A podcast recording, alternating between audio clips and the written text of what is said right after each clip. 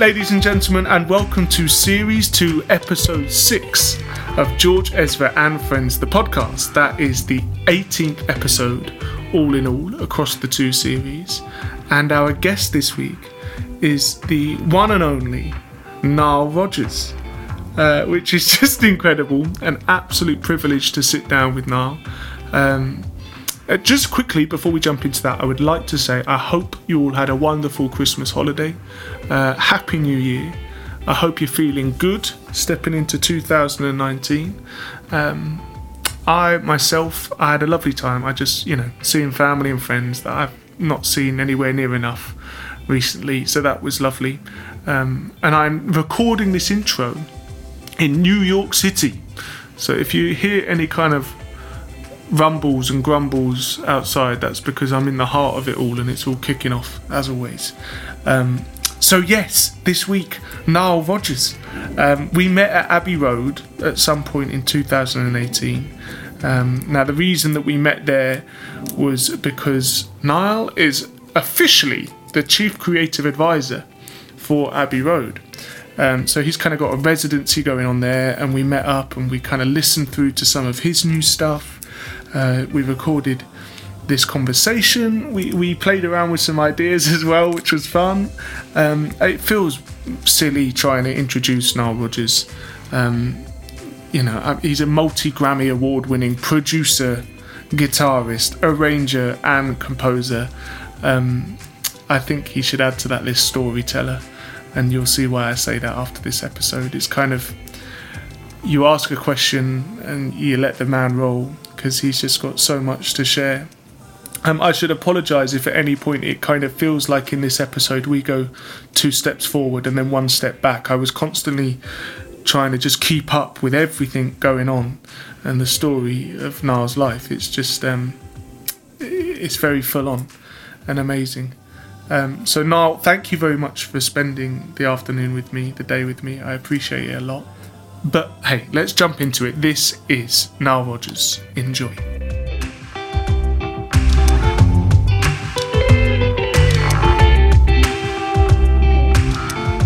So, I'm sat with Mr. Nile Rodgers. How are you? I'm wonderful. Really, Thank you for meeting well. me here today. Oh man, my pleasure. I just had the uh, the pleasure of coming upstairs and hearing some of the tracks for the new album that will one day be released, which was amazing. Thank you for inviting day, me up. One day they'll they'll come out sometime. Well, I don't know. Have you got a date? Do you know? Is it all? Oh, amazing. Yeah, yeah. Um, the official date was going to be. Ah, am I letting the cat out of the bag? Was going to be the 21st of September, but my birthday is September 19th. Okay, So we're going to have a huge birthday party here. nice. Which is awesome because we've been shooting the music video. Oh, I should show you some of it. It's insane. We've been shooting the music videos here, and it's this sort of episodic, wonderful science fiction type of thing, which is what I was talking to the director about when you when you when you first sat down next to me. Yeah, I heard you talking about identical twins. Right, right, right. And the thing is that th- there's so much interesting eye candy going on in the video because basically the concept is I've taken um, I- I've, taken three scientific formulas and sort of melded them together um, and mixed them with a musical th- musical theory hmm and I've decided, and that's allowed me to open a portal and pull in different people from anywhere on the planet into my recording studio. So I'm pulling in all these different people who are the actual artists on the first three songs, and I'm pulling them in, and they don't know how they're getting pulled in and how they wind up on my record. Um, but then uh, Do you bother explaining it to them? Hell no, because like when you when you're doing a, uh, so basically the the concept was, I've been sort of chasing the high that I got the very first time strangers heard my first song. I went to a disco and I didn't know that my friend had made two copies of my song. So I've so I would love to hear that. I really wanted to ask you about everything that was going on as you grew up, as you started out in music, and you know the scenes and the sounds that you called home. I guess I know that you grew up in New York. Yeah, yeah. And what kind of what was it like to being a kid in New York in the 50s and 60s? What was that like? It was amazing. I mean, my my childhood for me, even though people think that it was sad because it looks sad and lonely on paper, because my parents were both heroin addicts, so their main preoccupation was the procurement of drugs. I mean, that's what when you're a heroin addict, that's your job. it's like an all day thing. Um, so I didn't really have any rules. Like I could do whatever I want. I got my first job at nine years old. I flew from Los Angeles to New York at seven years old by myself. I you know it's like so I could really do anything I wanted. As a matter of fact, I was trying to think of uh, if my mother ever once told me what time to come home, and it was like she never even had to tell me because I came home when there was nothing to do. yeah, yeah. I, you don't have to tell me what time to come home, Mom. Come home when there's nothing to do. I don't know if this is a ignorant question or a nonsense question. I don't know, but culturally, what was heroin then? What like what did that mean? Your life looked like at home. You know, Um, it, it- well, was there a community around that? Oh yeah, that was the there was the modern jazz, uh, beat poet society, folk society, uh, folk society, uh, but but mainly it was the beatniks, um, and and the uh, bebop jazz musicians who were into it. The sort of early folk singers weren't that into heroin as a cultural thing. Um, they were like marijuana smokers, but as a cultural thing, it was the jazz musicians and the spoken word, the beat poets. So you growing up with all these characters around you, and that was, you know, completely normal. Oh yeah, What were the beyond what were some of the characters you were meeting? Oh, Thelonious Monk, Gloria Lynne, um, Nina Simone, um, like everybody. I mean, Miles. Day, we we And they would come to your place. Yeah, my parents knew everybody because see the the the occupational byproduct of being a drug user is you wind up becoming a drug dealer to support your own habit. So Oh, okay. So then these guys were coming to yours. certain ones of them, so so, so not all jazz musicians used heroin, um, but um, a lot did, and even the ones who didn't were all friends with the ones who were doing it. So they were just always around my crib. And how did the, were you kind of? I don't know. Was there a lot of love for you? Kind of everyone looking out for you. You kind of you could do no wrong. It's incredible. you man, you said it perfectly. I could do no wrong.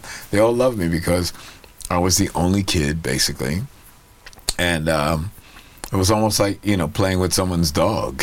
you go to their house and there's a dog there. It's like, yo, come on, jump on my lap, you know. Okay. So um, And was that an introduction to music for you then? You know, were you aware that these guys were musicians at that point? Ve- very much so, but music had always been around me because my biological father was also a very proficient musician. However, he wasn't famous, but New York um, had a very rich musical culture. So, my dad, if you start to think about what we call now, I don't even know if they call him that now, but the studio musician, um, you couldn't make records in the old days without a group of people. And a lot of those people you didn't know because they were just hired hands to make records. Well, that's the kind of guy I am. I grew up in that scene. I still like to keep that vibe alive. I like to bring in new people, hire new people, work with new people, because you're giving that knowledge to the next generation. It's your responsibility because they gave it to you Yeah, yeah. right? So you give it to the next ones. So that's why I like working with you know, you know, guys like Disclosure and Avicii and people that I've you know, you know now I just started working with Kungs with Valentin. You know, it's just it's fun for me. Um, and and as I said, I take it on as like it's my responsibility. People did it for me. I'm supposed to do it for others. To kind of pass on the torch, keep the flame going. Absolutely. So, um, so my dad, uh, used to play with uh, a group called the Paul Whiteman Orchestra. Paul Whiteman was actually quite famous. He was called the King of Jazz, believe it or not. He was white though. How could the King of Jazz be white? But you know, he was. And uh, and and his manager didn't allow him to use black musicians. But my father was the one guy who played with Paul Whiteman on a regular basis because my father was from the islands and the sort of uh, whole Latin percussion thing mm. started to come to American music. So the samba, the bossa nova, uh, you know, the Afro-Cuban beats, the um, salsa, all that sort of stuff. And a lot of the American percussionists didn't know how to do that, but my father had it down. Yeah, that's it's. I don't know. I, that kind of knowing that segregation was still going on, where a band couldn't be employed that's yeah. If you if you read a, read up about Paul Whiteman and see, you'll see King of Jazz, and then you'll probably at some point get to the point, part where his manager, because Paul Whiteman, obviously musicians love musicians. Like I have very, I mean, I've been around some of the most hardcore country and western guys, and they never get weird. They don't go, man, I don't want those black guys playing with us. No, like, if no, you can no. hang, they want you in the band. Yeah, yeah. You know, so it's like, it's management worried about the look, the saleability, and the then and then stuff like that. And America is so segregated; it's wacky. Mm. Um, it happened to my band a gazillion times where we'd play in a place, and the manager of the of the establishment would come in late and say, "Well, what are those niggers doing up on my stage?" Meanwhile, the police is going bananas because we know every disco song on the top of the charts, and everybody's dancing to our music. Yeah. So, okay, well, I guess I better let them stay. And then, just so quickly going back, you mentioned this journey from New York to LA at quite a young age. They're massively different to one another in so many ways, right. c- even just climate, you know. Right. And c- what was that like, being kind of finding yourself in on this the coast, you know, the west coast. Sorry, L.A. was really different, different, and difficult for me. Uh, for many reasons. One, because I wasn't with my mother. Uh, I was with my paternal grandmother the first time. Uh, um, she was a devout Roman Catholic. Then I moved in with my maternal grandmother, who was also in California. Yeah, who followed my paternal grandmother out there because she said there's jobs and opportunities, and you should come out here, and, and it's better. And it, it's a very long story, but but that that was the basic thing. So the, the two grandmothers moved to California, and when my mom got pregnant with her second kid, I was six years old she was suffering from postpartum depression um, and threatened to kill my little brother. And the doctors, uh, they they decided that my mom was a danger to us, so they moved us out from my mother. Um, so anyway, the, the life in California was different for me because I didn't fit in. I spoke like a New Yorker, which is the way I speak now, but in California, to the kids, especially in the ghetto, uh, they mainly came from the South. So they mainly came from places like Arkansas and Louisiana, and they spoke like, they what, what you doing, man? What the hell you up to, man?" You know, so they didn't they didn't understand me, and I didn't understand but also, them. kids will just hang on to anything to to ridicule yeah, other yeah, kids. of course, of course, you know? of course, of course. And I was the t- perfect target because I always was a weird dresser because my stepfather was uh, um, into the clothing business. He was Jewish, and uh, and he was a, an immaculate dresser. So he tried to make me a little mini me. He tried yeah, to yeah. dress me up like him. So I'm dressing in suits as a little kid with these kids from Arkansas who who are wearing overalls and boots, and I'm dressed in you know. Uh, and you weren't questioning it at all. You're just like, this is my style. No, I didn't really dig it because the kids made you feel ugly or stupid right away. So I wanted to change, but how you do it? So I wound up having to have two identities. Clothing. Thank God it didn't rain that often in California, so I would hide my clothes outside, leave the house, change behind the bushes, go to school, and then change when I got back. But see, you, you're delving into this. It's uh, you, you, you're gonna make me tell too the stories too long because No, then I gotta. the- man, I just all of it's amazing. yeah, and, and I got away with that for a very long time until one day it rained. that puts an end to that like, story. Well, well, well, well, mom, uh, how do I explain this? Well, I'll tell you. Um, but yeah, it worked for a long time. And So- is there th- th- your time in LA?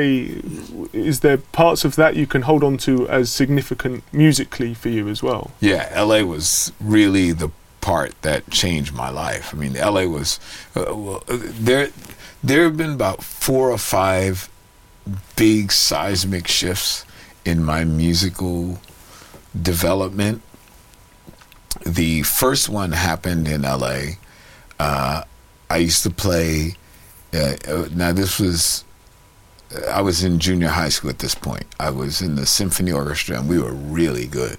I I, I, I, I met a person only a few years ago who was my limo driver in in uh, Hawaii, and he just happened to go to the same school, and we talked about being in that symphony orchestra and how great it was, and it was like amazing, but it was still in the hood, right? So it was like, even though it was mainly black kids who lived there, there was a, a large influx of Japanese.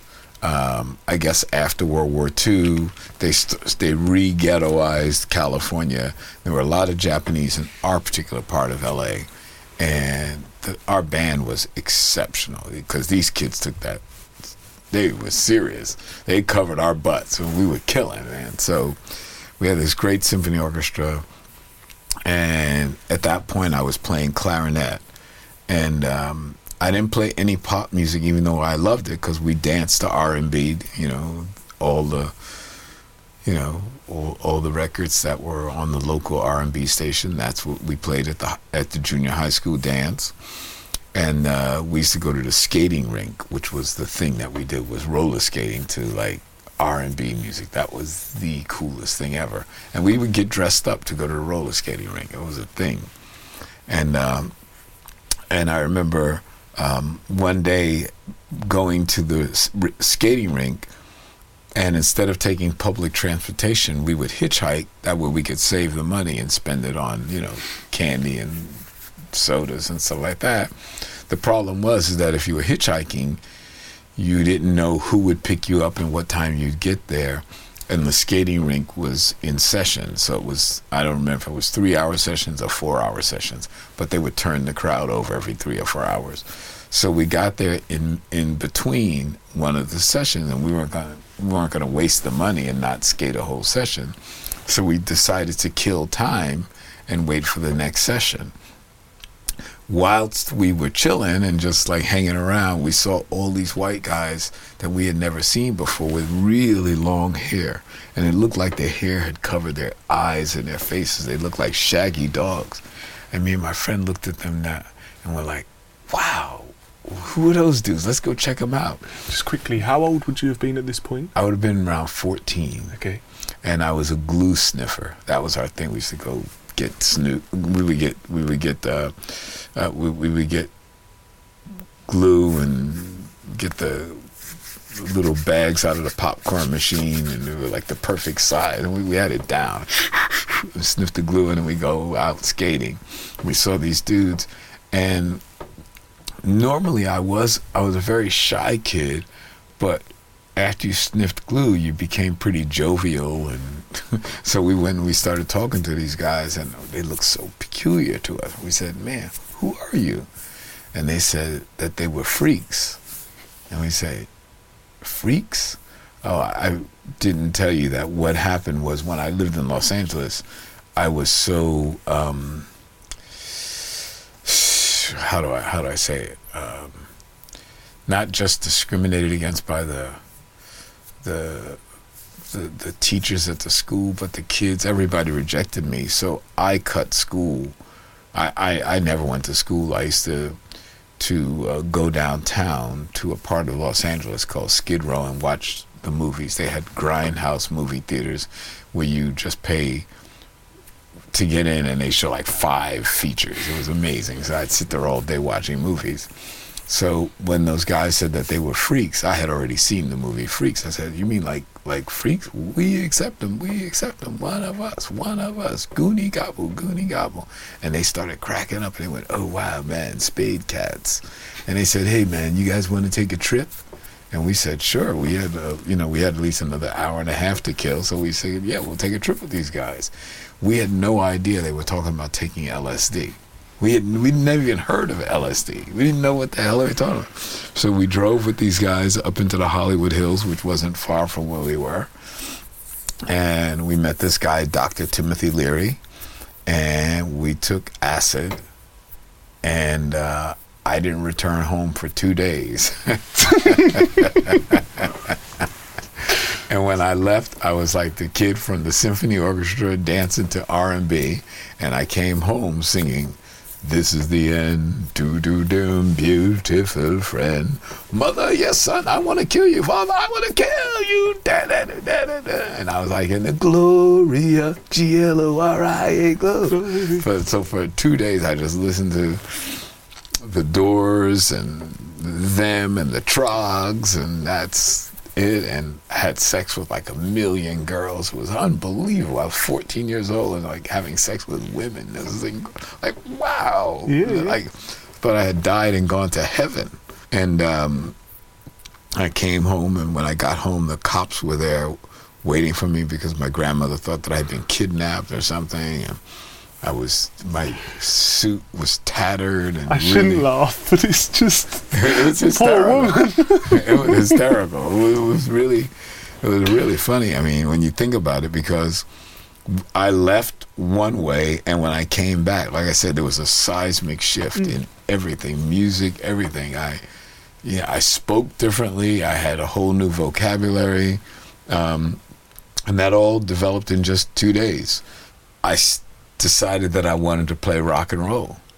So I put down the clarinet and picked up the guitar because that was the rock and roll instrument. Um, for some reason, I thought I'd be able to play guitar rather easily because I had been around symphony orchestras a lot, so I knew what everything did. But the guitar was a different beast.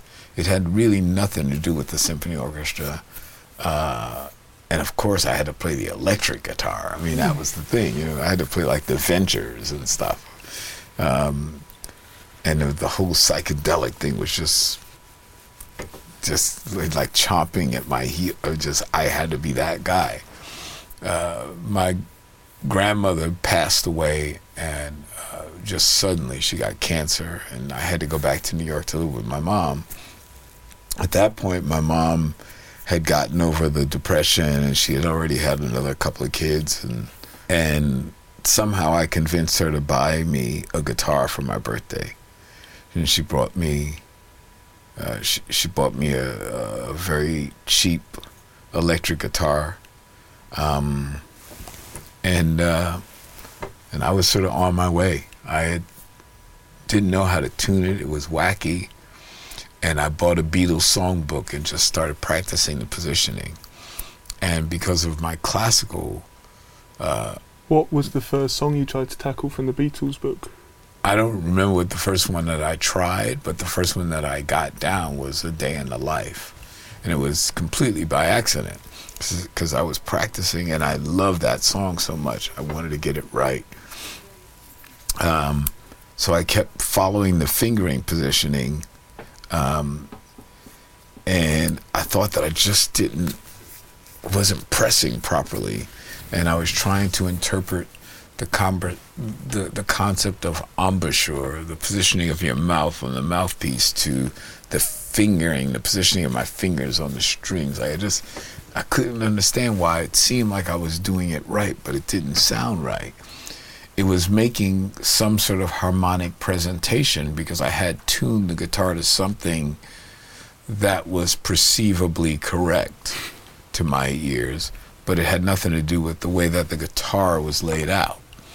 Um, so it was making pretty sounding stuff, but not an F chord. and my mother's boyfriend at the time came home and heard me and said, What the hell are you doing? What do you got that thing tuned like? What is that, a banjo or something? Hold on a second.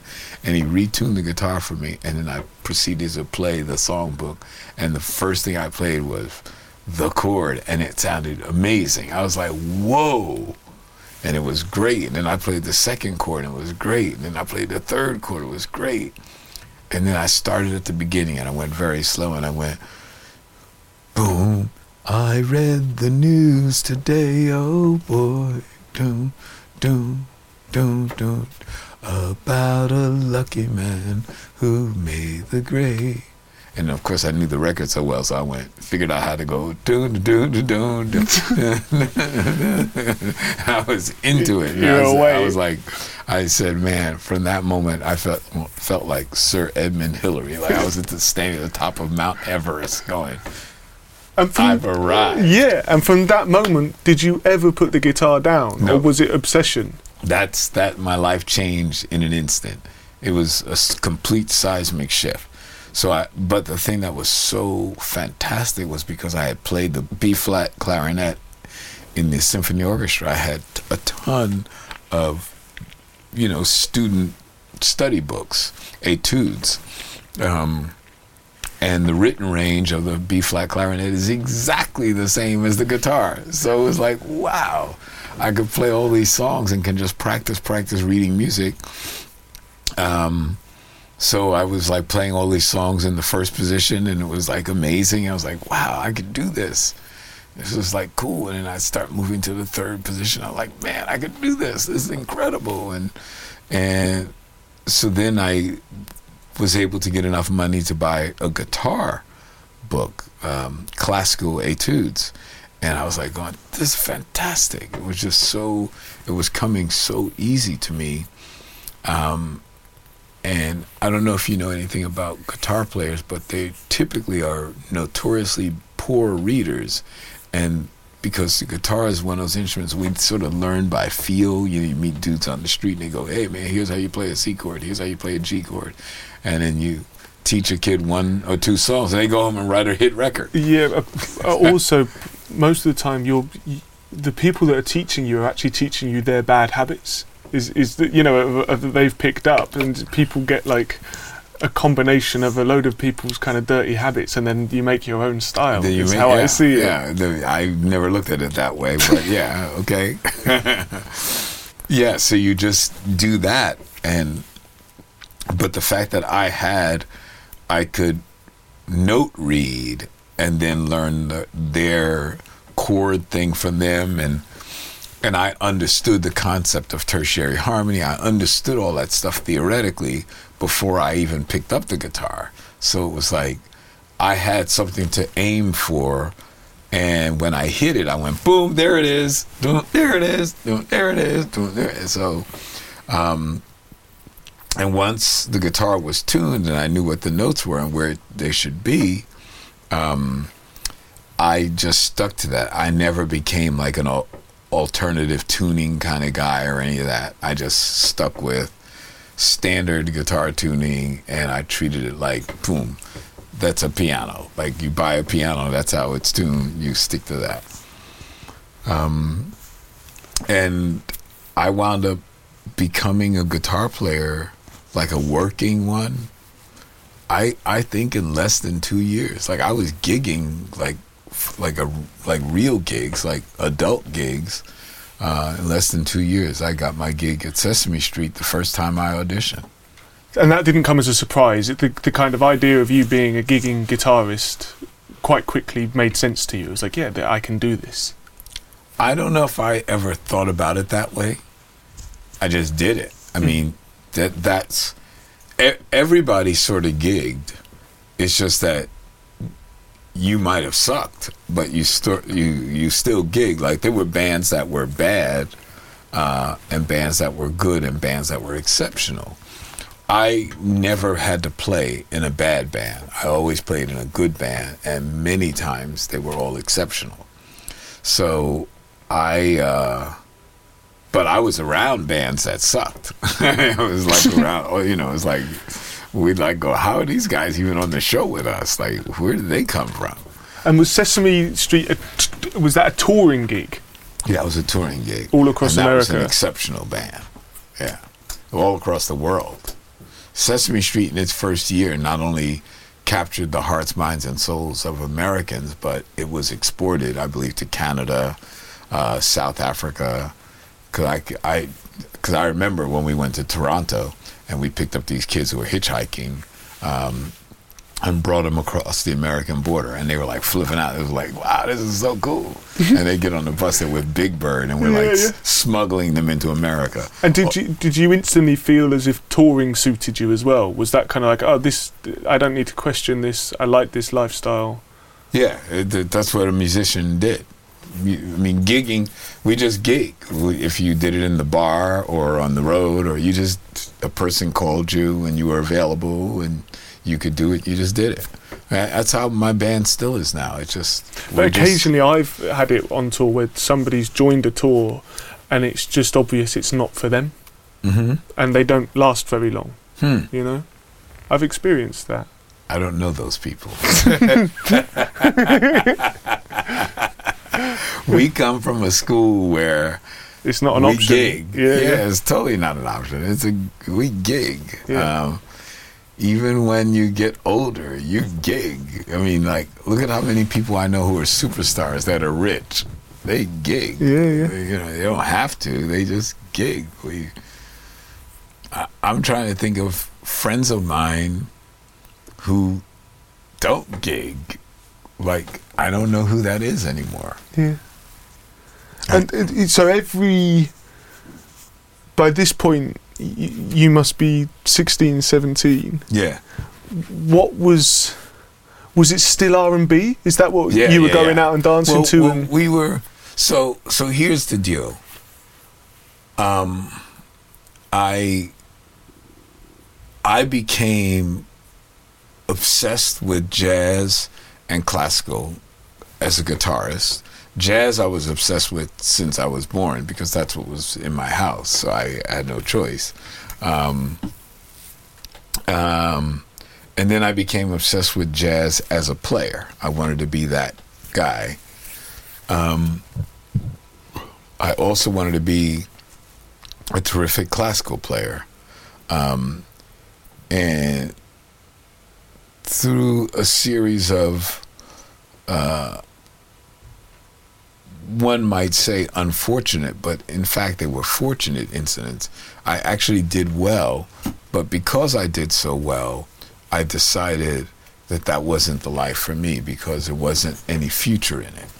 But and you really had to work hard, and then for what? To play for like ten or fifteen people uh, with classical music. With jazz, it was, a little bit more fun. It was a lot more fun because there was a lot of jazz clubs in New York, and also when you did jazz gigs, you could play straight what we call straight ahead, but you could also play the top 40. So you could play the there were like there are a lot of clubs in New York like that. At least there were. So you had a good mixture um, on your set list. Uh, sometimes you play clubs that were exclusively R&B, and they didn't want to hear any jazz unless it was one of these jazz records that had crossed over that from from a label like CTI or something like that, and Red Clay or Herbie Hancock's Headhunters or something. But um, but typically you were playing, you know, Karate Boogaloo, now baby, you know, stuff like that, you know, whatever, or do do do do do do do do do So, or skin tight, do do do do do do do do do do do do do do. So that that was the thing, and that was called the Chitlin Circuit. So you were playing a string of R&B clubs that went all the way from, I guess, around Buffalo, from Buffalo all the way down to Louisiana, and we just like do those gigs. We'd even wind up in St. Louis and places like that, and that that was that was really cool. And then uh, Bernard Edwards, I met him while I was doing the Sesame Street Apollo Theater gig. And I was doing sort of both those. Oh, can we talk about the Apollo Theatre gig? Sure, That- sure, because sure. That, so you were part of the house band, Yeah, yeah, yeah. and that really is, in my eyes, that's the deep end. There's- It's like a rolling stage of star after star comes up on Yeah, stage, yeah, yeah. plays a handful of songs, Right. and you need to know what's going on. Yeah, that the so the Apollo when I was there was was basically um, a, a revue format. So they would put up on the marquee like ten different names, you know, Rufus Thomas, blah blah blah, da, da, da, and meanwhile those people just have one or two hits. So they'd play those two songs, and then somebody else would come on. You play those two songs or three songs, and somebody else would come on.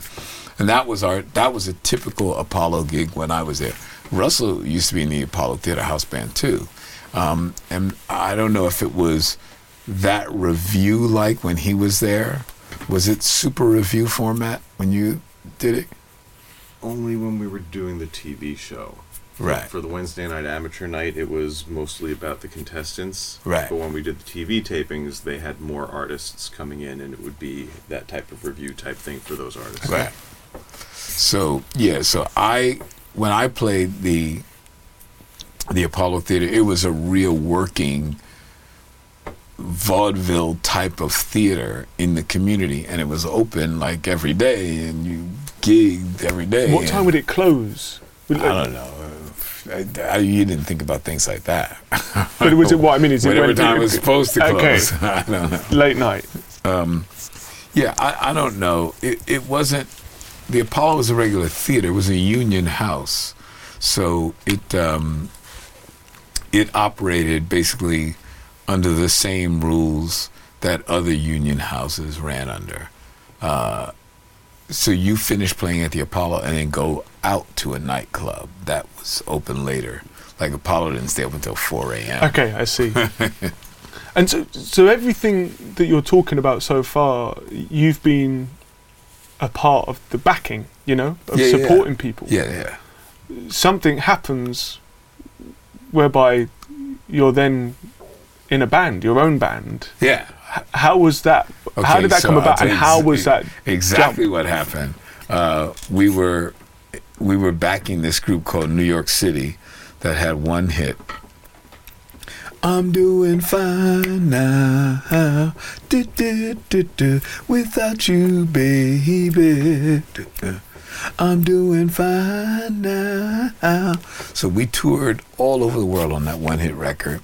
Then they did a second album, which uh, Is this with Bernard as well? yeah, this is with Bernard. Bernard was the band leader, and this album that they did, the second album, didn't uh, net any hits. So we broke up, and what happened is that we broke up.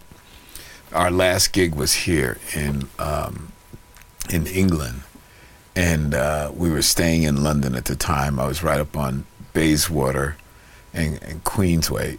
Um, and uh, and we were loading up the coach to go to Heathrow, and somehow someone stole my bag, which had my money and my passport in it. So they had to leave me. But fortunately, I had a girlfriend that I was dating, and I went and I moved into her apartment for a weekend. Um until the American Embassy opened on Monday, and then I would go apply for a passport and do the whole thing. And um, but she had a really great job. She was a hostess at a club called Churchill's. And even though I never went to Churchill's, uh, but they said it was a hostess club, and people like Lord Mountbatten would go there and get paddled by the girls and stuff like that. Something like that, you know. I went, what is a hostess club? I didn't understand what that meant. Like to me, hostess was they made cupcakes in America. Like, I didn't. I was like, it's a hostess. Club. I was like, going, Jesus, really? You guys are gonna eat Twinkies and cupcakes and like, wow. And she said, no, no, it's a hostess club and blah blah blah. And this is when um, a lot of wealthy Arabs started to come to America. So these guys would um, call our apartment and pretend to want to marry her, and they would offer me like camels and money and stuff like that, and I pretend like I was her father. It was hysterical. It was like it was really, really silly stuff, man. And then one day she said to me um, that she wanted to take me out to see her favorite band, and I said, "Okay, cool, let's go." And um, and her favorite band was this group called Roxy Music, and I had never heard of Roxy Music. So we went to see Roxy Music, and I think they were playing at some joint called the Roxy Theater or something like that, and the Roxy Playhouse or whatever. And we went there, and from the word go, I was blown away. It was all beautiful people. Like my girlfriend at the time, she was beautiful. She was this Swedish girl, a Swedish hostess at Churchill's, and she was like, like pow. Um, and the Roxy Music audience looked like that. They were all like fabulous. And then Roxy Music came out in designer clothing. And I was like, going, whoa, I've never seen a band dressed like that. To me, every band that I was in was either a band that wore uniforms like the Jackson Five or the uh, or the Ohio Players, uh, or they were rock and roll bands, and whatever we wore that morning is exactly what we wore when we did the gig. You know, we didn't go home and change. Like it's the same thing. Like I always make fun of uh, of the Edge, and I go Edge. Like whatever you put on that morning, you go out in front of fifty thousand people. And that's you know, with with Chic, you know, we got to get dressed to go Yeah, yeah. do the show. But yeah, you just, when you're in U two, you just what are we wearing tonight, guys? like I don't think U two does that. They just go play. so um, I saw this group that obviously had coordinated stuff, and it wasn't the coordinated look like in the early 60s when Herman's Hermits and it wasn't that it was coordinated couture it was like wow everybody was making their own beautiful statement I was, and I was and I called up Bernard and I said man we got to figure out a way to do the black version of this. And uh, I returned home when I got my passport and and uh, we started to put together this thing. We, we were already called the Big Apple Band. And we started to put together a new Big Apple band that was now in the tradition of Roxy music. Okay, so you were so inspired by the Roxy Music gig that it wasn't, you know, it was the, the way they looked on stage. Were you also taken influence by the way they sounded? Yeah, absolutely. It was definitely. Uh, they didn't sound like the typical rock and roll band that I had been playing in, and not, not at all. I mean, the, the Roxy music was an elegant, interesting, different thing, um, and we were like going, okay. So we had to figure out a way to make that R and B. we had to figure out a way to make that. Um, we we wanted to be identified with being more of a European modal type of band than a blues based funk band. We wanted to be a modal funk band if you you, you know what I mean? We we had to it's um, it's something that I used to always call band B A N D band logic never to be confused with actual logic. But to us, it makes all the sense in the world. Okay, I like that. So we say, all right, so the band logic is this. We're going to be these dudes. We're going to come from France. And we're going to blah, blah, blah, blah. We're to play this French modal stuff, but with cool jazz chords. And now we're going to have to go out and find the people to fit this thing. Um, so we found this guy named Rob Sabino, a keyboard player. Um, and uh, and he had been friends with this group called Kiss. And we went out to see Kiss one night, and we were like, wow, this is it. This is it. Kiss meets Roxy music. That's what we're going to do. We're going to be a black version of Kiss meets Roxy music. So we'll have the anonymity. And the reason why we thought Kiss was so amazing because we went to see them at this club and people were going bananas. I mean, they, they had no record deal. They had a crowd. People were going crazy. And then when they took off their makeup, they sat in the audience and no one had no they had no idea who they were. And and Gene Simmons is a tall guy. So you would think that people would just go, "Hey, you're pretty tall, aren't you, Gene Simmons?" But with his platforms on, he was even taller. I mean, he's Yeah, like yeah. ridiculously tall. So he just looked like a tall guy at the Kiss show. And so I sat down. I was talking to Ace Frehley, and uh, and we chatted. And he was great friends with our keyboard player Rob Sabino. And we really got along, and we were like, oh, sh- you know, the wheels were turning. And then we uh, uh, met this drummer Tony Thompson, who was just with this group called LaBelle. And LaBelle was already into fantasy fusion. They were already into dressing up and doing all sorts of like, you know, they were wearing costumes, but they weren't wearing costumes like the Jackson Five or the Ohio Players. They were wearing these futuristic looking things that looked like couture clothing to us. So we got Tony. Tony was very handsome. He seemed to fit the vibe. And um, so now we had guitar, bass, drums, and keyboards. We were pretty set to go at that point. We're like, this is cool. So we were going to do the first Big Apple Band recording. So the Big Apple Band, we go in and we record this song that I had written called Everybody Dance. At this point, Bernard didn't write with me. Can we Oh. quickly just say sorry to interrupt, but can we quickly just give a bit of a backstory of who Bernard is? Because I feel Oh, like I sorry. no, but I jumped over that, but it's really important Yeah. for the story. So, so Bernard Edwards was uh, my bass player from the moment he and I played together. Uh, my, I was living with my girlfriend in America at the time, doing just R and B pickup gigs, and she told me, she says, "You know, I work with this cat at the post office. I never heard him play, but I know he's cool. I could just feel that he's cool because my my girlfriend's mother, she was a woman who only went out with jazz musicians. She was a white woman who only dated black jazz musicians, and her kids were half black, and she she was that cool, the cool white chick. She was that woman, and everything was cool to her. And, and this guy is cool, and you know you should meet him. So um, I'm gonna I'm gonna give the cat your phone number. So she gives him my phone number, and he calls the apartment. And at this time, I'm still this hippie wacko guy, and uh, weird hair and weird clothes, which I I just can't help it. I always have loved weird hair and weird clothes. So uh, so Bernard calls me up, and he says, uh, "Hey man, um, I hear you're putting together a band."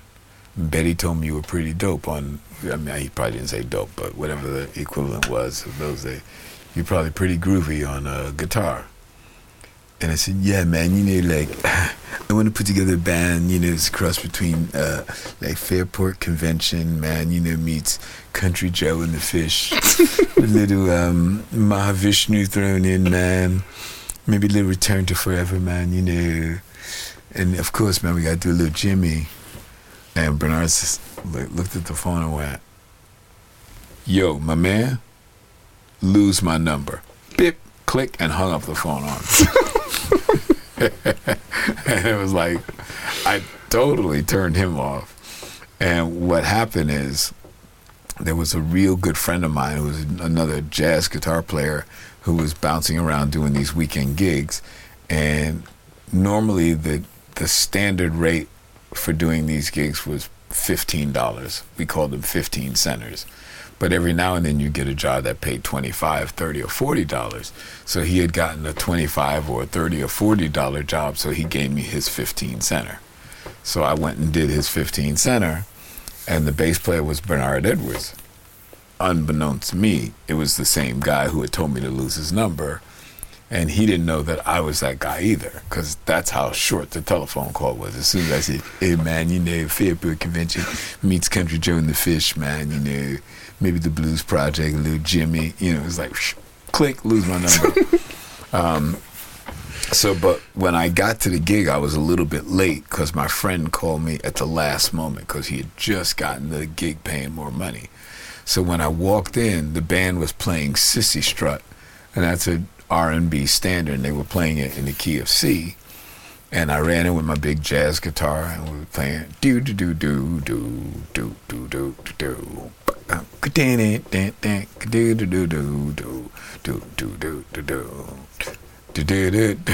And somehow I played the next riff in chords. I went bloop bloop bloop bloop bloop bloop bloop bloop. You know, I inverted it or something like that. And he went like, "Damn, that's cool."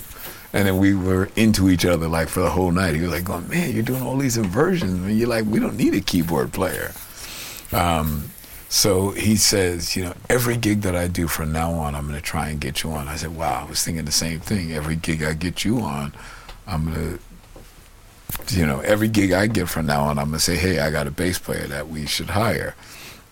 So he and I became inseparable from that moment. So this predated him getting the job as band leader of New York City. So we were doing all sorts of pickup gigs until he got the big gig, which was New York City. And the New York City gig was great because then we became the opening act for the Jackson Five. Okay, brilliant. So Bernard brought you in onto the New York City gig. Yeah. And then jump forward after you've lost your passport in London and everything like right. that. We were with New York City. when we ah, lost the okay, okay. Yeah. So then when you then you start putting the band together as Because I see saw Roxy Music. See, Yeah, he, he yeah, had just yeah, come yeah. back home. Okay, cool. So he was still into the vibe of the Big Apple band. We were great. New York City broke up, but our band was still really good. Did it take much convincing on the Roxy music thing, or once you had introduced him to it, did he get it? He got it, but the other guys didn't get it, which is why they weren't in the band because they would have been fantastic. Our drummer at the time in uh, the Big Apple band, this guy named Clyde, she was like an amazing drummer. And our keyboard player, Leslie, was fantastic. I mean, but they just couldn't get with, you know, Roxy music. Uh, and the thing is, is that we were also playing disco. We were playing whatever was on the top 40. So rock, Roxy music was just our vibe, but we were still going to play disco in the top 40. We were just, we just weren't going to do it in like what we used to, what Bernard used to call monkey suits. he said, we're just not going to wear no monkey suits. We're going to wear designer clothes and be from France. I was like, okay, well, why France? Because in America, everybody thinks French people were sophisticated. Boom, okay, cool. Makes sense to us. Band logic, you know? Yeah, yeah. So, um, so we were still the Big Apple band. We were gigging, and when you go and you see videotapes of us on YouTube, you see Bernard and, and myself are the only ones who are wearing jackets. The rest of the band are still like you know rock and roll, and because they weren't having it. Um, and something really interesting happened. Uh, a guy that I went to school with, um, named Walter Murphy, put out a disco version of Beethoven's Fifth, and he called it a Fifth of Beethoven, and it was. It became huge. It was a Yeah, big yeah. in Saturday Night Fever. It was like the bomb. It was a big disco record. But he called himself Walter Murphy and the Big Apple Band. So he and I went to the same school together. So naturally, everybody thought it was us. They thought it was our Big Apple Band, but it was not. And Bernard had suggested well before we called ourselves Chic that we called ourselves Chic. And Tony and I laughed at him and thought he was ridiculous. We're like, the Big Apple Band is cool. It, rep- it represents New York, sophistication, blah, blah, blah, blah, blah, blah. Then when Walter Murphy came out with Walter Murphy and the Big Apple Band, Bernard says, hey, what if we call ourselves Chic? yeah. And we thought, that's a really great idea. Why didn't you say it sooner? But now at this point, we had already met Kiss. And so now it was like all of a sudden these four letters became, the uppercase four letter bands became important. Kiss, ABBA, Roxy. It was all of a sudden like, this should make sense. It was, you know, things just Yeah, yeah. started to fall into place. It's what I called and still call convergence. Things just started to align, even though we didn't necessarily have anything to do with it. Like, why was this group that had no record deal all of a sudden signed and happening? And we had seen them before that. Now they're signed and they got this big logo in uppercase letters Kiss. So we actually identified in a weird way uh, more with Kiss than ABBA or Roxy as far as our logo is concerned. That's why, I mean, and, and this was total band logic. I mean, we had it worked out. It was like Kiss. So they have two S's, we have two C's. They have an I, we have an I, and they have a K. Hey, we have an H right next to it. H I J Kiss Chic. We're right there. It makes all the sense in the world to us. So um, Kiss, Roxy, Chic, boom, put it together, comes out as black guys with um, doing disco to jazz chord changes. It was like all made complete sense to us.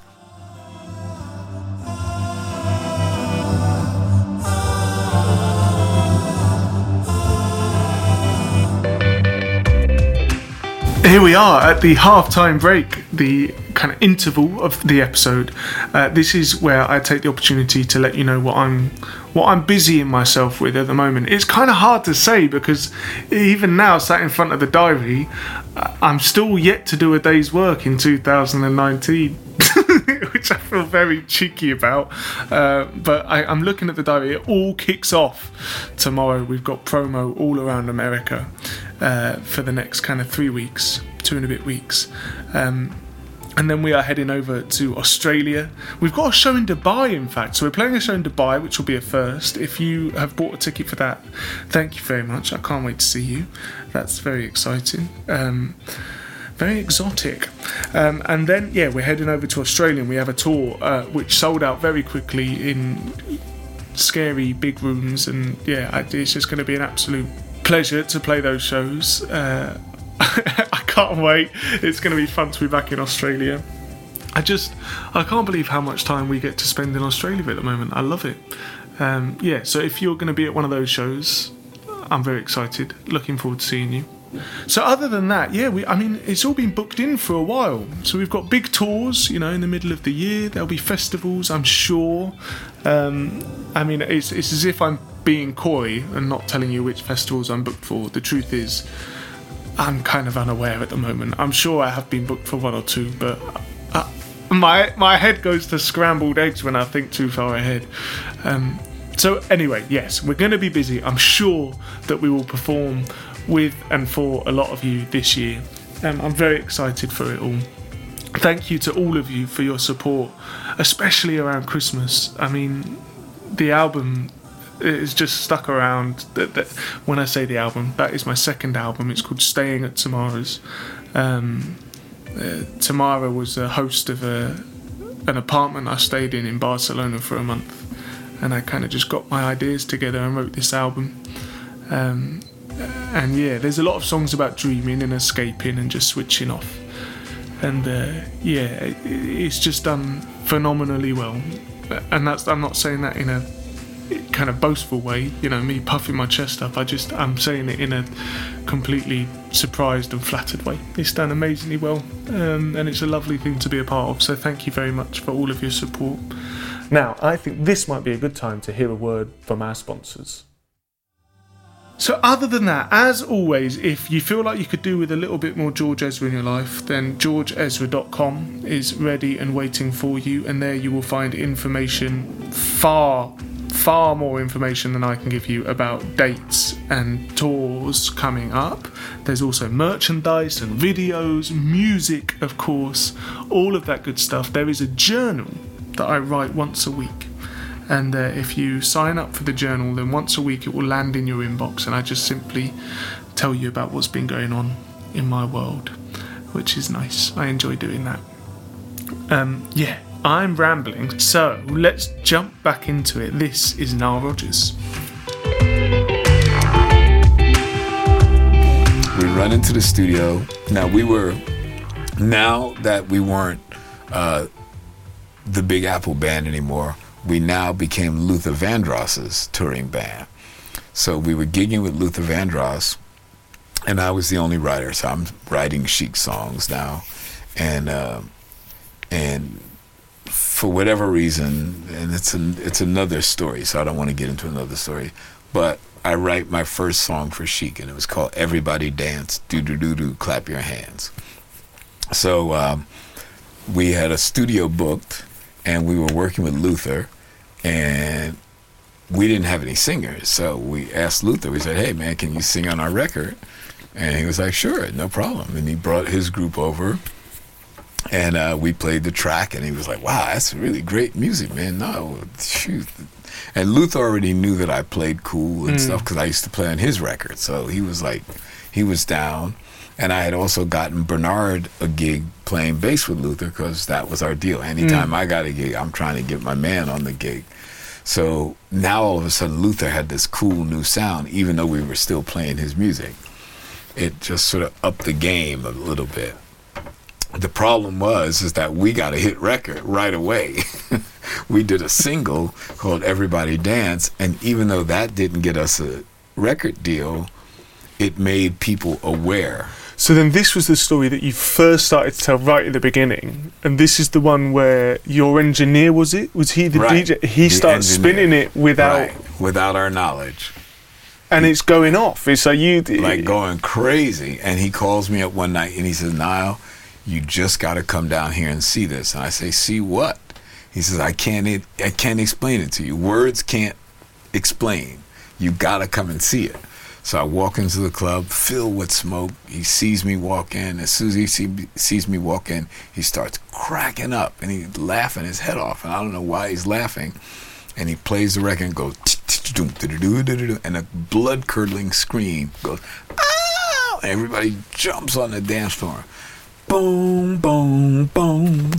Do-do-do-do-do-do-do-do. Now the song has no um, melody for the verses; it's just the chord changes. at this point. But it does have a chorus, and it's Luther Vandross and all those guys, and it's singing beautiful, and it's great. Go, Everybody dance, do do do do, clap your hands, and the whole club is singing this, and then it would just go boom, boom, boom, boom, boom. Oh, right, and I had a guitar lick, so I had a guitar melody. It was so, sort of like jazz meets mm-hmm. disco. So I was playing doom, do do doom, do do do do do do doom, do do do do do doom, do do do do do do do do do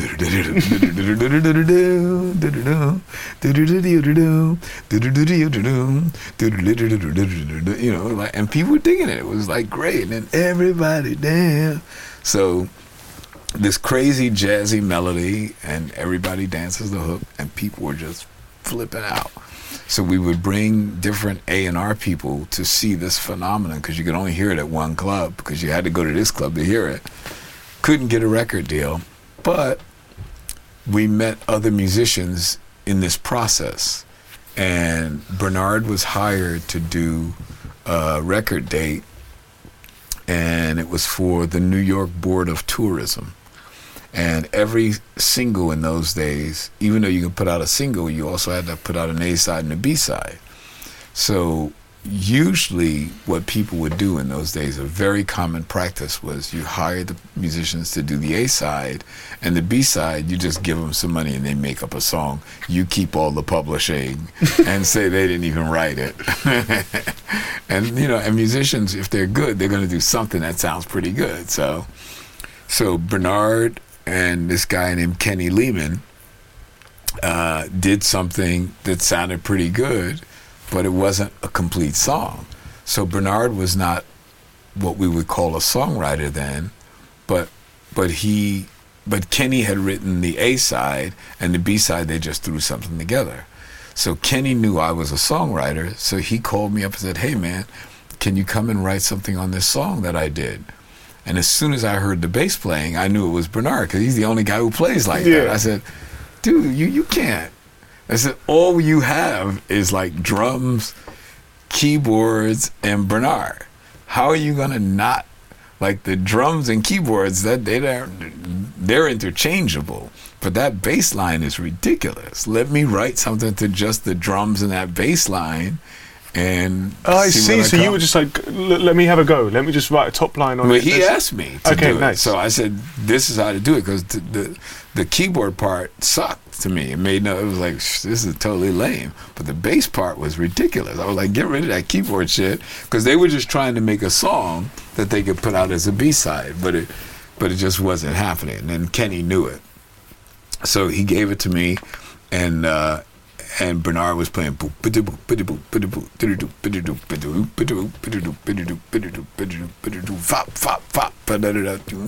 So then I started writing, and um, so I had to make a whole arrangement by just playing to those two instruments. So I started with this little bleep bleep bleep bleep bleep bleep bleep bleep bleep bleep bleep bleep bleep bleep bleep fa pa pa pa And so I didn't write dance, dance, dance, dance. I didn't write that. I wrote, I just dance, dance, dance, dance, dance all of the time. Because now I had gotten away with do, do, do, do, do, do, do, do, do, do, do. So I had written this, I just dance, dance, dance, dance all of the time. I just dance, dance, dance all the time. So I said, you know, I think we should bring Bernard in on the, the writing because it really is just his bass line and me. I mean, how can we mm-hmm. cut him out? So Bernard came and heard what I had done on guitar, and it was just guitar.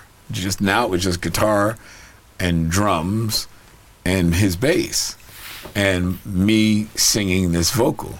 Bernard looked at me and said, You're my man. Why are you doing all this complicated shit? You got two or three songs in there. And I said, What do you mean? He said, Well, why don't you just go dance, dance, dance? Like, because do do do do do do. I mean, it was cool. Do do do do. Whatever, it was cool. Or do do ding ding ding ding ding ding ding ding ding. I said, man, look at how great everybody dance was getting over. This is cool melody. So I don't know, man. I think we should just call it dance, dance, dance. So we just sang dance, dance, dance, and we called Luther Vandross up and said, "Hey, come in and sing this." He, he sang dance, dance, dance, dance, and then uh, all of a sudden, Luther wrote had nothing to do with me and Bernard, but you know, studio musicians, we always write for each other. Luther thought of keep on dancing. Like we didn't write that part. It was just like he just felt that it wasn't enough to just go Yeah. dance, dance, dance, dance, dance, dance, dance, dance. He went keep on dancing, and we're like, woo! We got a hook now. And from that one song, we were able to get our record deal, and. uh And uh, so at that time, you know, a record deal means a lot. Even today, it, it means that certain doors are then open and things become more realistic.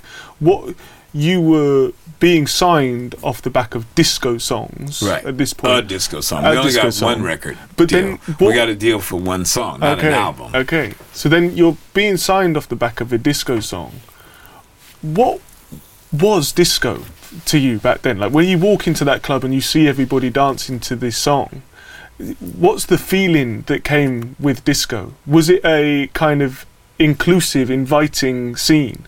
That's yeah. I couldn't say it better. That's exactly what it was. It was like we felt like we were outcast who were loved by people who knew this secret that we didn't know, but they would teach it to us how to dance to this kind of music, how to meet these kinds of girls, how to dress a certain way because we were already pretending to be that because we had the whole Roxy music vibe in our heads, but we still hadn't gotten there yet.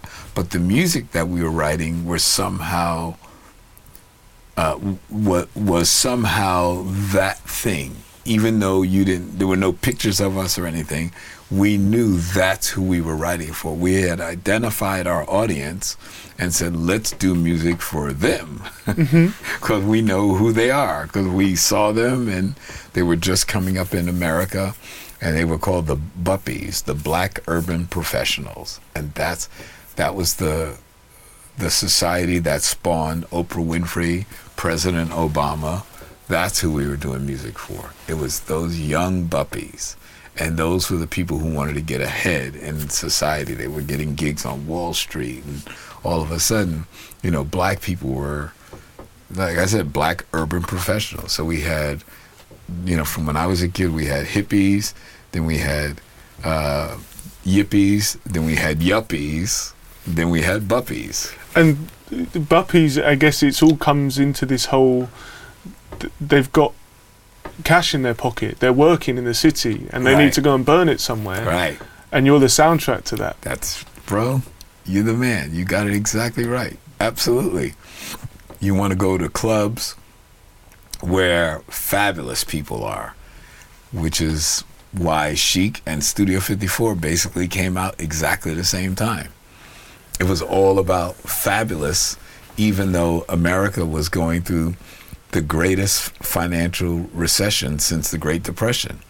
But that's not what you want to live like. You want to act like things were great.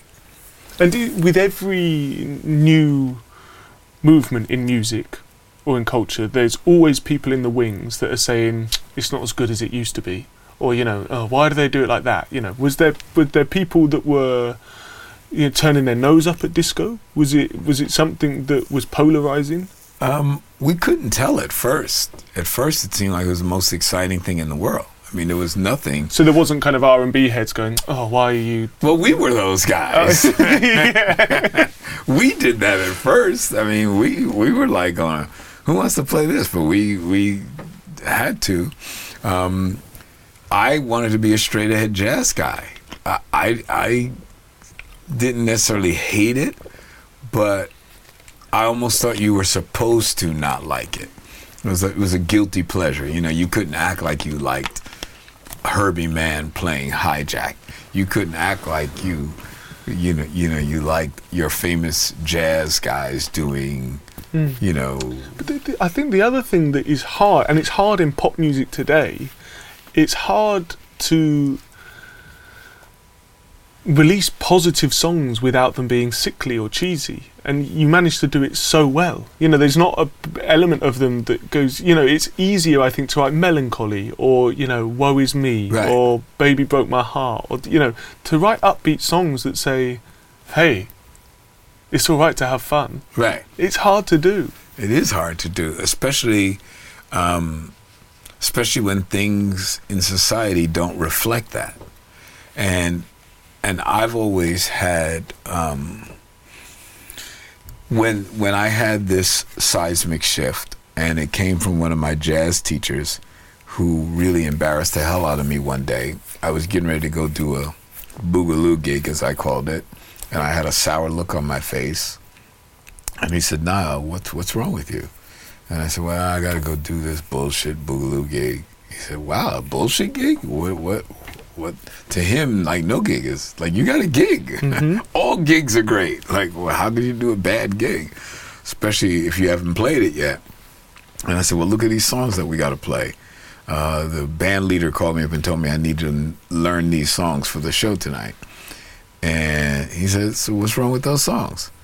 And I said, you know, they're bullshit pop songs, they're bullshit boogaloo songs. You know, he says, what, what, what do you mean? And I said, well, look, look at this set list. He, and he looked at me and he said, Nile, what makes you think you're the ultimate consumer? All of these songs are million sellers. So these millions of people are wrong, but you're right. And I said, what do you mean, Ted? He says, every last one of these songs are great. I says, what do you mean they're great? He says, these are great compositions. I said, look, this first song we got to play, Sugar Sugar by the Archies. You call that a great composition? He looked at me and he said, of course. And I went, Sugar do do do do do do. Oh honey honey do do do do do do. Oh you are my candy girl? And you uh, you call that a great composition? He said absolutely. He said Sugar Sugar's been number one for like five or six weeks. And then I said but it's cheesy corny bubble gum. And he said to me something that changed my life in one split second he says he says I disagree with you. I think it's a great composition. And I said, why the hell would you call Sugar Sugar a great composition? He says, because it speaks to the souls of a million strangers. I went, wow. It speaks to the souls of a million strangers, a million people that would never know you, that you will never meet. Love what you just did. Holy cow. That's what I want to write. Music that a million people I will never meet will love what I just did. And um, two weeks later, I wrote, Everybody, Dan, do do But that's that's exactly what an amazing lesson to learn so early on as well. It's what a beautiful feeling to know that you're soundtracking people's, you know, whatever party it is. You know, you're you're there giving them this thing. You know. it was an amazing lesson to me because what he taught me about was what is at the essence of our art form or any art form.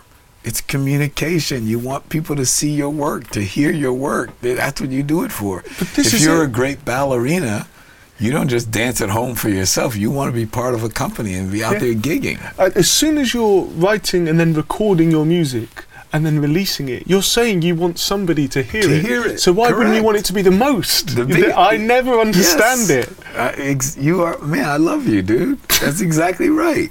You want it to be bigger than anything. Like that's what you want.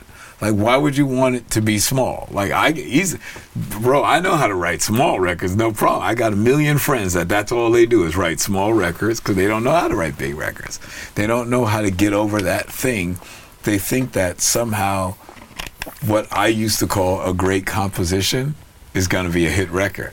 And I learned very young that a great composition is not a hit record, but a hit record is a great composition. Yeah, yeah, yeah. and it's about it's about getting rid of inhibitions, and it's hard to do. You know, it's it Yeah. is- But once you can work that out, it's a beautiful thing. I think. It's an amazing thing. It's it's it's incredible to wake up in the morning with like like you know I always tell people that you know they go oh no you're such a great songwriter I go no no I'm not I'm a great song rewriter because the usually the first thing I wrote is the worst thing you ever heard but somehow I'm able to work on it long enough Yeah, where yeah. it turns into something that goes do do do do clap your hands or and whatever on, yeah, on this this track, that I know I'm jumping ahead a little bit, but something happens uh, in the early '80s, uh, and you know, Chic go their separate ways.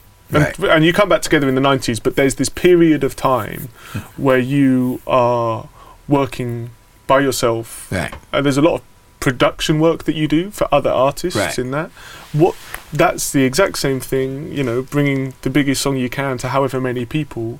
You did time and time again. right Um, because I was rewriting every one of those songs that but- but- everybody but brought to me What uh, it is a different set of skills to be able to produce and have an artist walk in a room and understand what it is that person needs or how they're going to want to work. And mm. you know, did all of that come naturally to you? Yeah, because I knew what my job was. That I knew that I wanted to speak to the soul of a million strangers. And I always kept that as my credo. That was my motto. I want to write songs for this person that can get out there and talk to a lot of people. So you have to consider the entire marketplace. Hmm, what what group are they trying to connect with? How do I connect with their fan base? Is it a legit fan base or is it one that we now have to make from scratch? Um, Sister Sledge, we had to make that from scratch. Fine with us because we knew that we had some kind of fan base and we knew where those people lived. Just give them another song, give them more music like that. Um, when I met INXS, it was like I met them and I just loved them as musicians. Um, I didn't hear any hit songs, but I liked them as musicians. So then when we got into the studio and we did Original Sin, it was like, hey, dude, let's change this to this and change this to that. And because we want to speak to the soul of a million strangers. That was right after I had just done David Bowie's Let's Dance. I mean, like right after. And then I did the Reflex with uh, Duran Duran. And basically, I remade the Reflex. Um, and they said, would I remix it? I was like, I don't know how to remix. I'm not a mixer. Uh, I'm a writer. I'll rewrite it. yeah, you can call it whatever you want to call it, but Yeah. I'm a, you know. it was. Bob Clearmountain was doing the mixing. I'm writing. I'm, you know, I'm, I'm giving the format and changing the song and stuff. Uh, um, but uh, It was a few years ago you played on the Pyramid stage at Glastonbury, Mhm. and I had played the day before on the Saturday. And um, me and my girlfriend had made the decision to go home Saturday night at about two or three in the morning on the tour bus, Mhm. come back to London. And uh, we turned the TV on on Sunday, and we're like, oh, you know, who are we missing? Did we make a mistake coming home? Was this a bad idea? And just as we were saying this, your set began. And we neither of us have ever been so pissed off. We were going. It looked like the best party ever, and this is where this period comes into. It was just. a hit after hit after hit, and then you invited everyone on stage. There was nobody wasn't smiling, other than me and my girlfriend sat in London, going, "What are we doing?" And that was a point we were going, "How do you get from London to Glastonbury before it's finished?" It just, it, it- but it was such a pleasure to watch, even from the comfort of our own sofa. Right, right. And that, what you're saying, it was these songs that you're able to play that you've worked with so many different artists. Is that something you look forward to doing when you go on stage? It's like I'm not going to play B sides. I'm just come on, let's Yeah, do the. no. It's you know, I I never remember um, what reviewers say about our band because um, most of the time it's good, but whenever we get a bad review, I don't really pay attention to it because it's like to me, it's sort of the same. You know, a- anybody can have an opinion about something, and it's fine. Um, but the one review that I remember, and I remember it really well, was when Green Day uh, put out American Idiot, and we were invited to play Roskilde, and the the promoter didn't know that we were a band. They thought we were like DJs or a group of whatever, like DJ bass, and maybe had rappers or a guitar player. They didn't quite know what Chic was really, so they booked us in in the DJ tent, and so Green Day played American Idiot, and they killed, and it was like jamming. Mhm. And the next day, I read the review of the Roskilde gig, and the rev- reviewer said, "Wow, we went to see D- uh, Green Day, and it was fantastic. They blew the police away. But before we decided to leave, we just went over and we popped into DJ's tent so we could hear Chic play Le Freak and Good Times. Well, Nile Rodgers proceeded to play an hour of number one hits. Oh, and then he played Le Freak and Good Times." I was like, going, wow, that's the coolest review ever.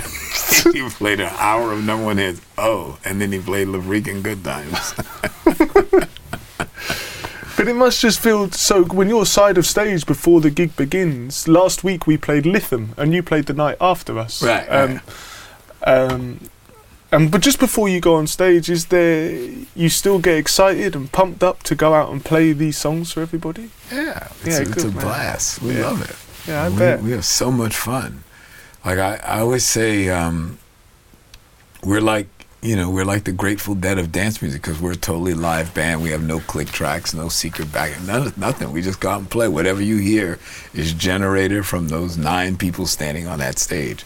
And I always say that if we can't play it, um, it ain't gonna be on my record. So I Mm. can make records that you can't play, but why would I do that? Mm. I, I, I at some point want to play my record, play my songs. Mm. So um, it's it's a little bit tricky for us in today's world because we go, well, we say we do dance music, but dance music today with most of the artists that I work with, uh, when they go out and do the songs, they have to take my guitar parts and play them Yeah. and stuff like that. Um, whereas, like if you if you see us play Get Lucky, we do it the way we do it because that's how she would play it. You know what I mean? We we have a whole interpretive thing uh, to it. It's it's not quite the same because um, we you know we don't need uh, any kind of sequencing or anything like that. You know, and Russell goes into the vocoder stuff live, and we go jam. You know, Amazing. yeah, it's we we have we have fun playing dance music. We Uh, have fun playing live dance music. I um, you just mentioned Get Lucky. There was a time where I was visiting my record label in London, Mm-hmm. and they had some promotional Get Lucky condoms. So I was like, I'm going to take one of them, and I've still got it on the Oh, side. I that's toyed with the idea of bringing it along, but I thought, no, I don't. I think that That's might be cool. a bit too weird. Yeah, I thought that was brilliant. I just don't think I'll be able to pull it off. George Ezra condoms. so and so today, you know, we're here at Abbey Road. You're set up here, you know, working here a lot at the moment. Yeah, Am I right? we're killing it. It's so great here, man. This is like, you know, Disneyland for me. There's nothing that I've been able to think of and suggest that I get any pushback from uh, the powers that be. We've done, we're working on like three little short films here. We do song after song after song with whatever artist we comes in, and I mean, everybody from you know Anderson Paak to Jorja Smith to um, to Kongs. to I mean we we're having a blast. I mean just killing. And you're working to you know, I to, as we said at the beginning, you know, you were okay in masters just now for the, the new album that's Right, going to come yeah. out. Um, will you tour that album? Yeah, yeah, yeah. At some point in time.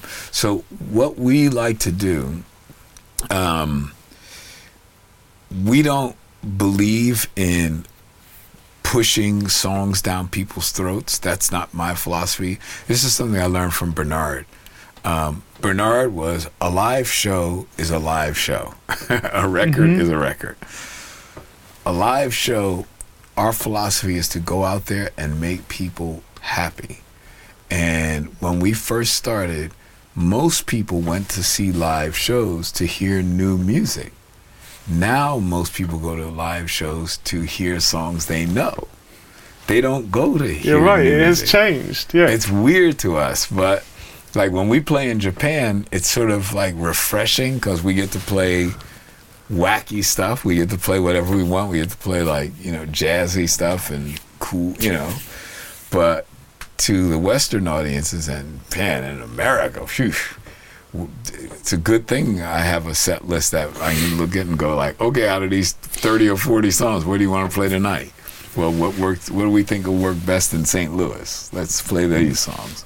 Um, so we have such a deep set list of recognizable songs that um, we can really play for almost any audience. We don't like. I always say, um, and I don't know why this doesn't happen. Maybe they don't want to give us enough money or whatever.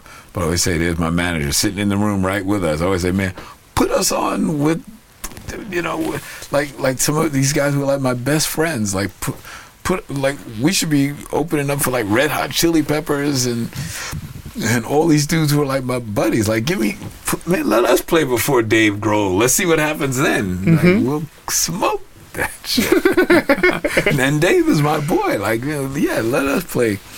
You know, before you guys come out and play, learning to fly. Let- mm-hmm. you know, follow Good Times and the Freak, and yeah. and you know, because to me it's just music, and it's now become pop music. It's just, you know, when I've I remember the first time I heard Let's Dance played out of the studio and it was a hardcore punk rock club and the only reason why they played it is because it said David Bowie on it and then the DJ was able to listen to it and somehow he fitted in and I was expecting people start booing because they don't say, "Ladies and gentlemen, here's a new one from David Bowie." Oh, produced by Nile Rodgers. They just play it the record, right?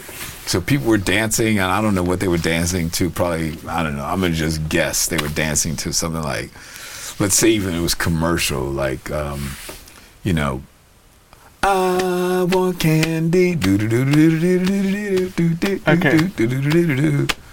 Uh, like half the tempo. Yeah. Uh, and the whole crowd stopped for a second. Bam, bam, bam, and it's the 12 inch, right? And the next thing you know, they're down. Of course. And like no one knew it was Bowie, no one knew anything. And they got down. I'm just thinking, that's what cool music does. That's what hit records do. You are adventurous, you take a shot, you go from your heart, mm-hmm. and you see if the people go for it. Mm-hmm. Because you don't know. The only barometer by which we can judge is the reaction of the people. So in the old days, bands would play a bunch of songs to see the reaction they'd get from the people, and those songs would probably wind up on their next album. Or they were playing the album that they had just dropped, but no one knew it yet because they couldn't afford to buy it. Yeah, They just bought the single. So Yeah. they were waiting for the Jackson 5 to play Dancing Machine, but they didn't know the other songs on the album yet. Mm. Um, so that's that's the school that I come from, and it's really interesting for me to navigate new waters and say, when do I play this brand new song that nobody is gonna know? Yeah, yeah. Because I don't want to have a show like some of my friends' shows where they put out an album, they play a song, everybody goes to the bathroom. I'm like, the- I had that last summer was the first because I released my second album. Right. my first ever second album. You know, Right, right, my first ever second album, right. And you know, you having to go. Uh, here's another new one because you know I need the songs in the set. Right, You're starting to be booked for more time than the first album has. right, right, right. Yeah, you just you kind of feel people go like, oh, yeah, and I, you can't blame them because especially at festivals, Right. Because that's where they're there to you know Right. sing along and yeah, one of, one of the most heartbreaking nights of my life was um uh, I had just become friends with Avicii and we had been working together and I said, "Well, play me what you're working on now." And he played "Wake Me Up" for me, and I went, "Whoa." That's like the coolest thing I've ever heard, bro. I said, man, if you get over with this song, you're gonna blow up, man. They're gonna play like EDM in Nashville and stuff. And he mm-hmm. was like, really? Not? You think it's that good? I said, I said, Tim, I swear to God, this shit is amazing. So now we go to Ultra. He plays it, and people are booing. And I'm standing on stage going, oh, my heart sank because I'm pumping him up saying, Avicii, Yeah, you're going to yeah. blow everybody away. People are booing him now the next year he's coming back to Ultra. I said, now drop that shit now. Let's see what Yeah. happens. But of course, he got sick and they had to remove his gallbladder. He never even made the Yeah. stage. They named the hotel the Avicii Hotel. I said, so one year later, right, bro? yeah. We're coming back with the same joint that they were booing last year. Let's see what happens this year. Um, and it was just, it, it was amazing to me how I kept thinking he was going to get that everybody dance moment. That hmm. same thing that happened when I walked into that club and these people hearing for the first time everybody dance and I'm hearing it for the first time and I'm hearing these strangers hmm. respond to my song. Cuz to me wake me up.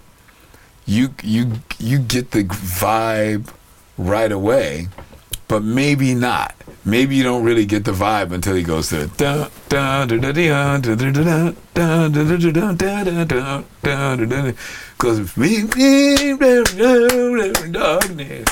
Maybe that ain't quite doing it. But then bum, bum, Yeah, yeah. but even then, that night when it went into that, they were still booing. I was like, oh well, sorry, Tim.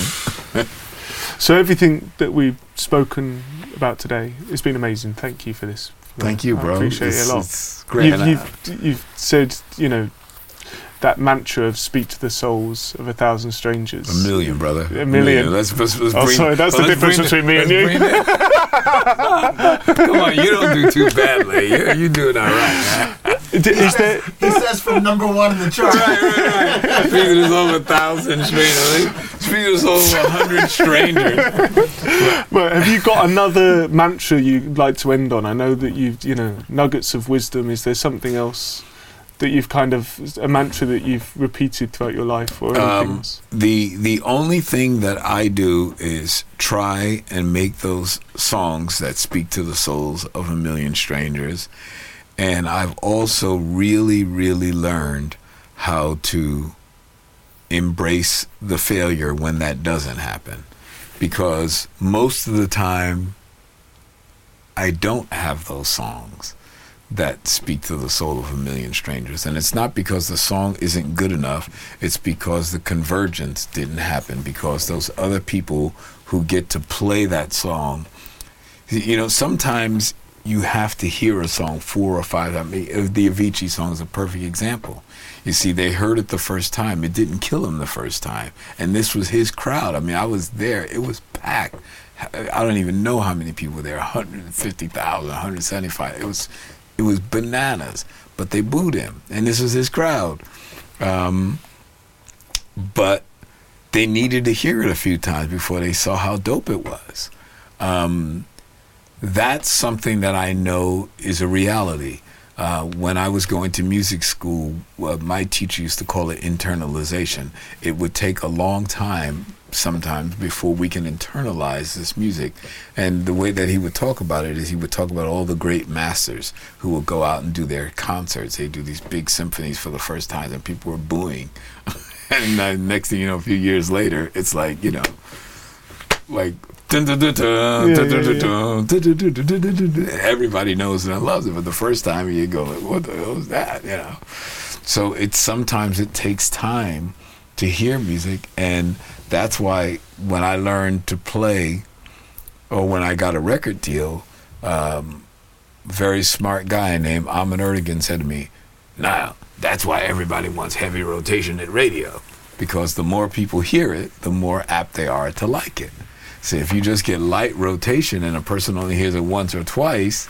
They don't have a time. They don't have time to internalize it. But if you come out with heavy rotation and you got, you know, a, a manager who's got juice because he manages Madonna and you get your record played, you know, five, ten spins a day, um, uh, then things can change for you. Um, so I never really had a manager un, until Merck, really. And so everything I did, I had to learn how to um, get radio programmers to do it on their own. And this is when radio programmers had power, when they could sit there and listen because the person who worked at the label, the head of the label just wanted you to get something added. You know, just get, just come back and tell us what did what did the guy like. You know, okay, great. Well, he liked uh, this song by Aretha and this song by Foxy. He says, "Well, I'm great, great, great." And then the Foxy record would blow up, and he go, "Well, so much for Aretha. You know, well, let's put all the money behind Foxy now." Because the people are telling you what they like. So they go with the sure thing because they got the big name, but it really may not be the song that's going to resonate with the people. Because the people just hear it, and if they hear it five, six, seven times, they start to judge, and it becomes part of their internal mechanism. And I explained this to somebody very well uh, a couple of weeks ago in Paris.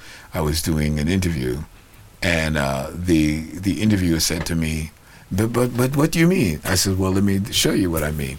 I says, "When I was a child and I was studying music early on in my, you know, development, one of the first songs I learned went." Chevalier de la table ronde, une femme de bon. And the journalist, French, she starts singing right there with me. Une femme, oui, oui, oui, une femme, no, no, no. I said, I don't even know what that shit means. it was one of the first songs I learned, and I'll never forget it. I'll, I could be lying on my deathbed, and somebody will come over to me and start singing in my ear. Chevalier de la table ronde, une femme sur le vent est bon. Chevalier de la, une femme, oui, oui, oui. I said, that's it. It becomes part of, it becomes part of who you are. It becomes, it's, it's in there. You, you know, my aunt was in a coma for five years. Every time we sang a Beatles song to her, she would sing it along with us. As soon as we finished the song, she'd go back into a vegetative state. No way. Yeah, for five years. And she even do the ad lib. Judy, Judy, Judy, Judy. Nah, nah, nah, nah, nah. It was it was hysterical. Nah, nah, nah. Hey, Judy. Judy, Judy, Judy, Judy, Judy. Nah, nah, nah. And if it was a song that had a, a riff, um, you know, like uh, like something like like a virgin, and Tony Thompson goes like a virgin. me. Man, this has been brilliant. Thank you very much. You got it, bro.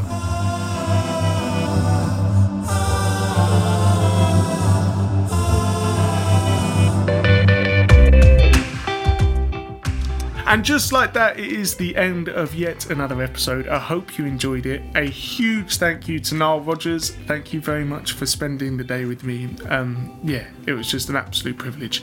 Um, I hope you are doing well wherever you are, um, keeping out of trouble, I'm sure. Um, a huge thank you to Warren, who helps edit this podcast together.